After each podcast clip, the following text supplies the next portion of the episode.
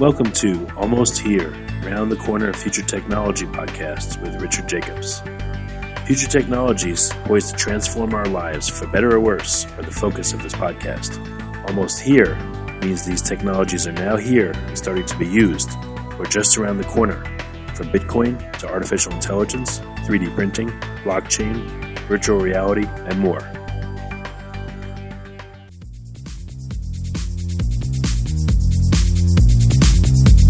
Coming to Dallas, Texas, September 14th, 15th, and 16th, 2018, the Blockchain and Future Tech Expo. This is going to be a gigantic conference of over 5,000 people. We're going to be talking about blockchain and its applications. We're going to be talking about quantum computing, cybersecurity, artificial intelligence, and several other future technologies that are poised to and actually changing our lives as we speak. Here's why you should attend. As you may know, early adopters are the ones that investigated and profited from things like the gold rush in the 1800s, from the dot com boom in the 1990s, from the internet boom in 2005, from the smartphone explosion in 2007, from the real estate boom that ended in 2008, and of course, from the Bitcoin boom that started in 2012. Early adopters act now, they don't wait till later. They go out west first, in their covered wagons, they find the biggest gold nuggets. If you consider yourself an early adopter and you want to find the biggest nuggets, then you owe it to yourself to attend this upcoming conference. Blockchain is going to affect how we control and store our medical data, how we send money around the world, how we bank, and more. But artificial intelligence, quantum computing, and cybersecurity will play a pivotal role in our lives as well. And that's why our next event, September 14th to the 16th at the Dallas Convention Center, is going to have not only 5,000 plus attendees, but will showcase blockchain, AI, cybersecurity, quantum computing, and more. You want to get in on the coming gold rush of future tech and opportunity as an early adopter. Don't be left out. To register, go to bftexpo.com. That's blockchain future tech expo.com. Thank you. Hello, everyone, and welcome to Future Tech Podcast. I'm Juliette Lamar, your host, and today we have an exciting guest with us. He is the CEO of BitBull Capital, Joe DePasquale. Welcome, Joe. How are you? Thank you, Julia. It's a great day to be in crypto, and talk, looking forward to talking. Oh, we're very excited to to pick your brain all about it. So, start off with the with the easy question. Just give us an overview about who BitBull is and what you guys do over at BitBull Capital. Absolutely. Well, you know, I'll talk a bit about I think myself, my background, BitBull as well.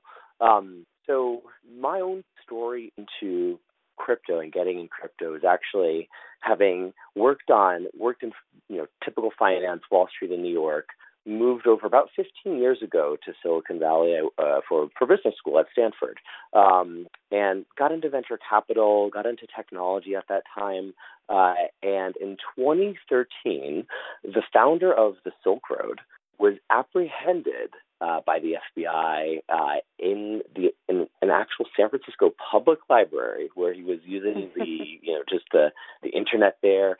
They it was a it was like a it was a it was a production. They made sure he didn't close his computer. They they surrounded him and they handcuffed him and let him out, and it was big news in San Francisco. Um, and so that's when I really, I mean, just it was in the papers for days, and I uh, I bought the dip initially with Bitcoin. This was I guess around five years ago or so.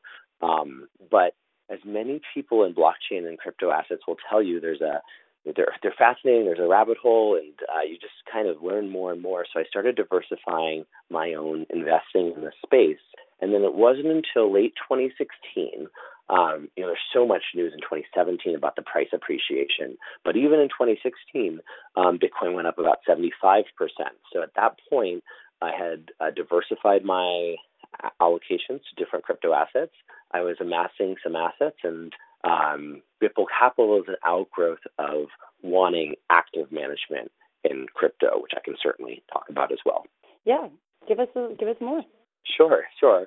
Well, absolutely. So, um, it, crypto assets are just one more, you know, it, they they really reflect kind of any of these markets or even stock exchanges that you see. And so, you can go on a website like CoinMarketCap and see the what 10,000 different exchanges in crypto or the 1,600 different cryptocurrencies, which doesn't even include any of these pre ICOs or initial coin offerings. And every minute, every second of every day, all of these assets are trading at a different price, moving up and down, just like you'd see with other assets that trade. Um, and so I think as just a, a, framework, you know, it's important to think of crypto assets as an emerging uh, asset class or maybe perhaps sub asset class uh, where um, you can you know buy and sell, and there are all the typical strategies for investing that you'd see in, in equities. Um, for me, and because much research from Eurekahedge to others has shown that active management in crypto outperforms passive management, I know I knew that I personally wanted um, active management in crypto, and that's when I started doing diligence on what was uh, a year ago, there were about 20 crypto hedge funds. Now there are over 342 crypto hedge funds. And I personally um, have done diligence on them to understand their different strategies and the basket that of, of active management strategies and managers that would perform the best for me as an investor. Yeah. So yes. And yeah, yeah you, I mean you've you've you've got such a a wealth of knowledge, really, because you're doing your due diligence and and you are really researching this world. So to you, you know, cryptocurrency is not going away. This is this is our future. Speak a little bit to that, um, to maybe the people who think that crypto is not a viable kind of thing. You see that in the in the press a lot today. Mm-hmm. I think many people hit on hit exactly on you know that blockchain as a technology is an important technology. It's a decentralized, consensus-based ledger uh, where you can transfer value, you know, not with a centralized authority, but with the kind of the wisdom of those in the network. Um, and so blockchain is pretty unassailed as an important new technology and there are many private blockchains that companies from Goldman Sachs to IBM are, are working on, um, and more, Bank of America and more.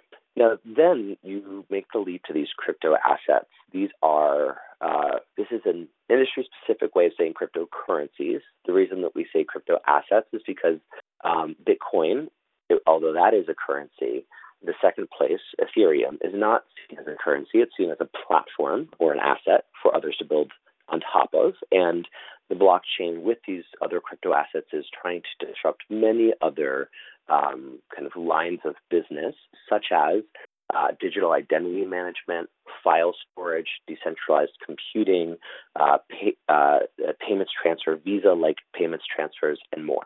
Um, so, uh, in terms of crypto assets being here to say, stay, one of the ways that um, many of the top venture capitalists see crypto assets now, and, and many top venture capitalists are invested actually in many crypto hedge funds at this point um, to trade these uh, trade these tokens. Um, what they what they see is that you can get these um, venture capital like economics. So, you know, historically, venture capital has been restricted only to um, maybe a select few who are seeing the highest quality deals and investing at the right price and investing a lot of money early so they get the, that good price. Um, whereas now you can buy a fraction of an emerging technology um, as exhibited by its its token, and it's liquid. So that's um, really disruptive for um, Silicon Valley and also investors. So investors are now able to get on what what some of the top you know venture capitalists from Sequoia to Andreessen Horowitz to Union Square Ventures and more view as disruptive, but have immediate liquidity um, and also be able to get in a fractional uh, at any value that they want, essentially. Wow, yeah, it's, it's a whole new yeah. new way of, of looking at you know how to use our assets in ways. You know what what motivates you in all of this? well, so my background um, you know, I've done investment management and investment banking, but I've also done startups and venture capital. So um, I saw these entrepreneurs as well in the last year uh, going um, just kind of essentially moving their companies onto onto applying the blockchain. So one of the ways that venture capitalists value a startup is certainly the team, but it's also the the size of the industry that they're going after, that they're trying to you know be successful in. And blockchain is, is seen as one of the major disruptors. And this is from everyone from you know those in Silicon Valley to even um, you know uh, senators who've talked in uh, in banking committee hearings about how it can be just as disruptive as as mobile phones, essentially. Uh, and so I've seen just sitting in and living in Silicon Valley, I've seen that you know I've seen the different technologies that people are applying and applying to industry, and um, I guess that's what's been motivating to me is the amount of impact that uh, that as a um, as someone in the space, as uh, an investor in the space, that I personally can, uh, you know, kind of contribute to exciting new pro- projects that I'm uh, that I'm that I'm excited about. Absolutely. So I know that your team does a lot of research. Do you want to talk about some of the, the really exciting and interesting things that you're finding through your research? Sure. And that was an outgrowth of kind of me myself, um, you know, doing this research. And you know, for compliance reasons, I can't talk too much directly about BitBull Capital's, uh, uh, you know, exact findings, but I can talk about my own findings and some general things about our research. And here's what I would say. Um, so, just as background, um, you know, from these 340 funds, first of all, what you'll see with crypto asset investing is that um, the active managers are all generally startups, just like these tokens. The the the uh, the active managers are startups. And um, there are a host of different strategies that they're using. So, of course, you know you're familiar with these initial coin offerings, but those are or ICOs, but those are when one of the six there's a new one of the 1600 different cryptocurrencies, uh, and that may start off small and and grow larger, or you know as a startup it might die off as well. Um, and just like startups, I think there's so many analogies you can make. Uh, many people think that you know these 1600 cryptocurrencies, there will be you know handfuls maybe that win out as different uh, blockchain technologies, uh, and but there will be more every year that are starting up and perhaps trying to unseat the, the winners. So it's very comparable to angel investing or venture capital investing. Um, so in terms of our research, we have people who do these ICOs and focus on getting in at the earliest point or being kind of the earliest angel. And then you see active managers who um, are all the way on the other end of the side and, and just take what's called a market neutral position. So getting into a buying an asset and, and holding that asset would be a directional position where you're betting that that will go up. You can take market neutral positions, and that's most common in, in quantitative strategies. So where you're um, buying and selling in a systematic way, often using an algorithm or you know even applying machine learning to trading crypto. Um, and uh, and that can there are a number of different strategies that fall under quantitative strategies um, from mean reversion. So let's say you think Bitcoin is going to just stay at 8,500 for a while, and you want to buy low and sell high repeatedly. To sentiment analysis, so that can be news sentiment you know, news coming up about a specific coin, social media sentiment, what's happening on Twitter, what do people feel, or another quantitative strategy is arbitrage. Uh, I mentioned there are 10,000 different exchanges. Uh, we see many funds that are focused simply on um, buying low and selling high within seconds so that they can um, take advantage of any price inefficiencies. And it's been it's been interesting for me as an investor to try to balance my own portfolio. One constant we've seen in crypto is the volatility, where, for example, in the fourth quarter of last year, prices shot up. In the first quarter of this year, prices went down. So, for me, what I believe in personally is a mix of different strategies to kind of hedge um, your own, you know, your own downside. So, let's say the bottom, you know, let's say if you were in an index of crypto in March, you would have lost about 40 five to fifty percent. Um, and the opposite in April, by the way, went up about that much. Um, you want to lower your downside risk, so you want less of a percent of that downside, um, fifty percent of that downside, let's say, and you want to up, you want to heighten your upside. So um, in traditional asset investing, you want to get you know maybe 80% of the upside and 60% or 50% of the downside, or in some cases you can get even even above that, you can get 200% of the upside. You know, if you're if you're um, if you're doing things right in crypto, there's many inefficiencies in crypto. I hope that I went on for a bit. I hope that uh, made sense. There's so many different strategies that you can apply to this investing. Um, yeah, yeah. So yeah, it's so many different strategies, and and that that is what makes it exciting because you feel like there's more options, and it's really tailored specifically to to how you want to go about the whole process. Yeah, that's right. I think that um, you know, in my personal portfolio, you know, I, I also hold equities, and actually, um, funnily enough, with equities, I generally refrain, uh, even though I've done equity analysis, I generally refrain from buying specific um, specific equities, and I usually do ETFs and that sort of thing. And my strategy in crypto has been exactly the opposite of that, where I want active management, uh, and I don't, and I and I don't, you know, kind of go into these. I don't uh, necessarily buy and hold for long periods of time, although that is actually a strategy I employ in crypto as well. But um, I in crypto, I'm willing to uh, kind of dig in deeper with a team that's uh, kind of using more advanced strategies.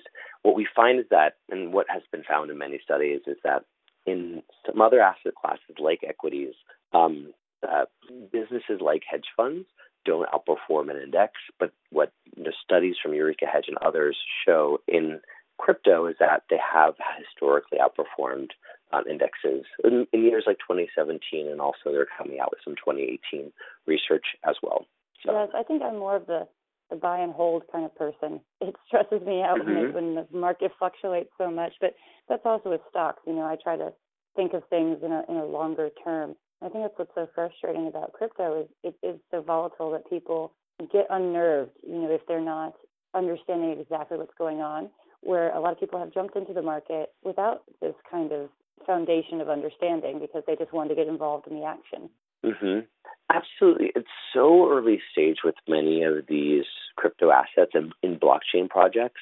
Uh, and you know, I see in the future we'll certainly see projects debuting after more maturity. But right now, you're certainly finding crypto assets debuting on the promise of a product or doing an ICO before development has been finished. And for me, I've, I've done angel investing before, and what I've always found is with my angel investments is, um, you know, you you you kind of you put some money in, and then it needs to bake for a while. Basically, uh, it needs uh, it needs a year or more to really before you have any sense. But in these crypto assets, you can get again up to the second pricing of them. So you might have participated in a you know a new uh, offering of a new coin and be watching it, but it's really hard when you focus in that small. It's very you sometimes you know uh, miss the forest for the trees, and uh, I do think that that overarching perspective is very is very important. Um, so I uh, totally agree with you. Uh, and um, you know, the industry itself for crypto assets. So there was about um, just seven billion dollars in ICOs that that we've seen go through in the last year, and those that that was effectively the, the industry's Series A. So there wasn't that focus on um, crypto before the last year. Uh, it was, you know, just not not in the not a hot topic. So now that we've seen that, it will be really exciting to see what will happen in as people scramble for blockchain developer talent, which is happening now, and as people dig into their own developments. And we are waiting somewhat in the industry to see this great product market fit between um, crypto assets and enterprise or consumer use cases. We're seeing some emerging cases of that, uh, but really it's a early, very early stage where you are taking a bet and you are going through you know the peaks and the troughs. And uh, it will be in the next year that we believe that you'll see some of that product market fit. Um, and um, and you know and then going going from there that once there is product market fit that will that will uh, take away one of the major risks for crypto asset investing tell me a little bit about your alter ego mr crypto joe. Oh absolutely absolutely. Well you know um, i started kind of documenting the process of going to these conferences and going and learning from crypto investors, crypto technologists, and I interviewed many people uh, uh, it's about um, crypto assets uh, and investing strategies, what they're building in the space, and more. And uh, you know, so it's been a really it's a re- been a really interesting um, interesting process. And so um, uh, so uh, yeah, there's there's just many interviews on that on that YouTube channel, and um, uh, and I, I, go to these conferences, including uh, the Future Tech Blockchain Conference in Dallas, which I went to a few months ago, and I spoke to John McAfee for several minutes to get his opinions. I spoke to um, someone who was presenting there from the SEC to get his opinions and more. And um, it's uh, just what you know. My I know that you know it's my job, right? To for example, last week I was in New York for Consensus, a large conference, and kind of capture and learn, and then I also try to capture for people who aren't, um, you know, there at the moment. So it's been really interesting. And share with us a little bit, of, you know, about some of the biggest things you have learned by working in this space and by meeting people who are in multiple different sectors of the space. What's one of the biggest things mm-hmm. that you've that you've learned, or what are the, the most the misconception that you had that you were corrected on? Hmm.